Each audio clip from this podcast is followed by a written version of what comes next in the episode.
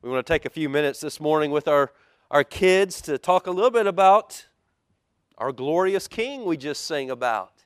You know, for the past several months, since the start of the year, we've been working our way through some of the stories of the Old Testament and thinking about how God is revealing to the world the person and work of Jesus Christ, who He is, and what He's going to do.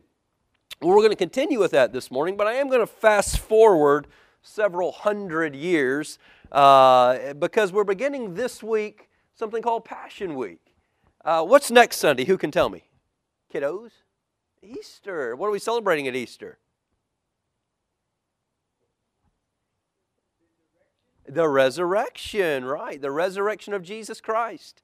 And so this week, at some point this week, we'll be remembering, come Friday, the death of Jesus Christ upon the cross. And then come Sunday morning when we gather together in worship and celebration, we'll be remembering his resurrection from the dead. Can you believe that? Somebody dies, and then he's put into a grave, and then later on, he walks out of that grave alive. It's magnificent. There's only one way it's possible because he is who God said he was, going all the way back to Genesis chapter 3, verse 15, and he came to do what God sent him to do. Well, I'm fast forwarding in our, our story uh, this morning to the, the occasion of the death of Jesus Christ. And then in a couple weeks, we'll return back to some of the Old Testament stories. But this week, we'll be remembering the death of Jesus Christ on Good Friday. And so we just sang about, oh, worship the King. That's our hearts this morning.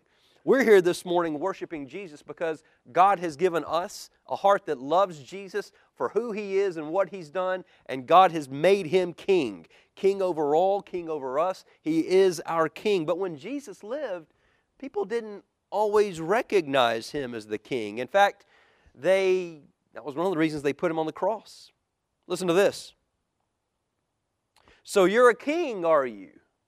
The Roman soldiers mocked at Jesus. Then you need a crown and a robe.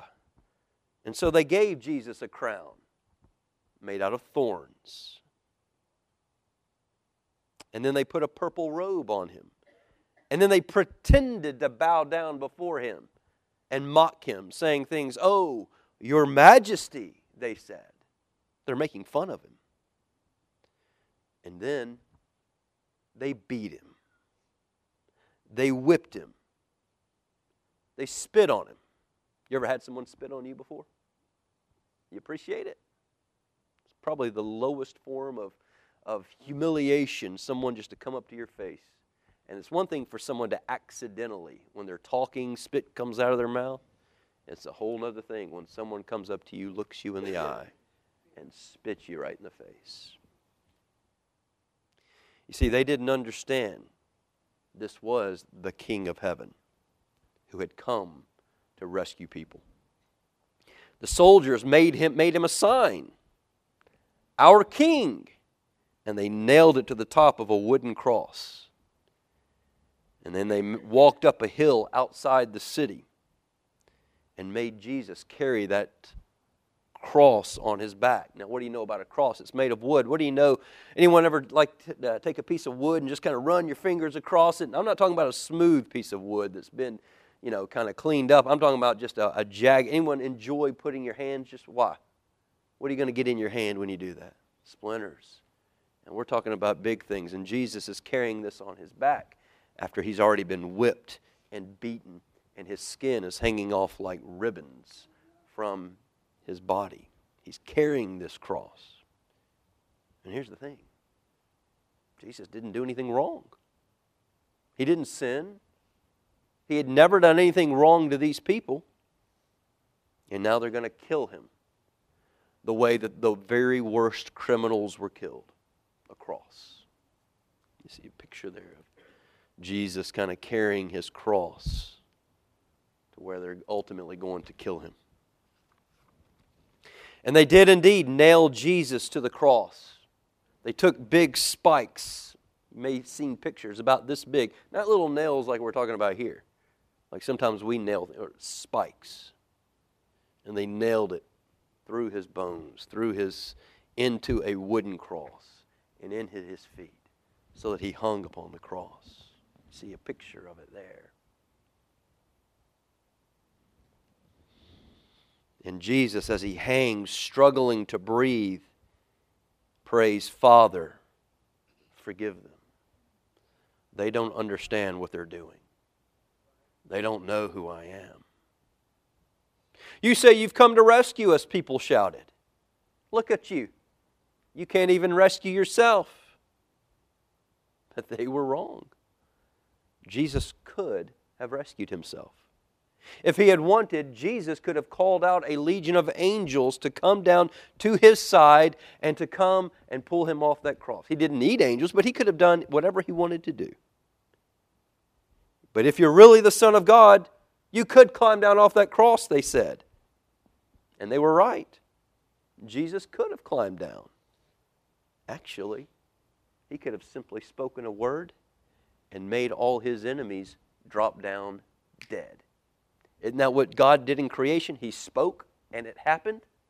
All Jesus, the Creator, had to do was speak, and those people would drop down dead. But Jesus didn't. He stayed. You see, they didn't understand. It wasn't nails that kept, kept Jesus on the cross, it was his love. His love for God and his love for God's people that God had sent him to save. Father, Jesus cried from the cross, where are you? Don't leave me. And for the first time ever, and the last time ever, when Jesus spoke to his Father, the Father did not respond. Just a horrible, endless silence. God didn't answer. In this one occasion, the Father turned away from his Son. Tears rolled down Jesus' face the face of the one who would wipe away every tear from our eye. And even though it was the middle of the day, round about noon, a little bit after, all of a sudden the sky began to turn dark. Would that be strange to you? If you were to walk out today when we get done here around about noon and the sky just like it's the middle of the night, a dreadful darkness covered the face of the world. The sun would not shine. The earth began to quake and tremble until it seemed that the whole world would break apart. You see, as the Creator was, being, was dying, it seemed like creation itself was falling apart. The full force of storm of God's fierce anger at sin was now coming down. That's what the darkness was. The force of God's wrath. And it was coming down on one person. Who? Jesus on the cross. And it was coming down on Jesus instead of the people he had come to save, the people who deserved to die. It was the only way that God could destroy sin and not destroy his children. And then, ultimately, Jesus shouted out in a loud voice, It is finished. And it was. He had taken on all of God's wrath, and he had died the death that they deserve. Father, Jesus cried, I give you my life. I commit my soul to you. And with a great sigh, he let himself die. Strange clouds filled the sky purple, orange, and black. And Jesus' friends gently removed him from the cross. They carried his dead body to a tomb that was carved out in rock, and they placed him in. How could Jesus die? What had gone wrong? What did it mean? Jesus' friends didn't understand. They didn't know how this, how this could happen. Their hearts were broken. Is this the end of Jesus? Is this the end of the one that we put our hopes in? Well, the leaders sure thought so. But just to be sure, they rolled a big stone in front of the tomb and they put soldiers there to guard the tomb, to make sure nobody came in to steal the body of Jesus. They wanted to make sure. Nobody could get in. Like it would never happen. No one could get out. Well, that's where things lie. But we'll be reminded next Sunday that's not the end of the story. Things are about to change, and it's going to change our lives forever and ever.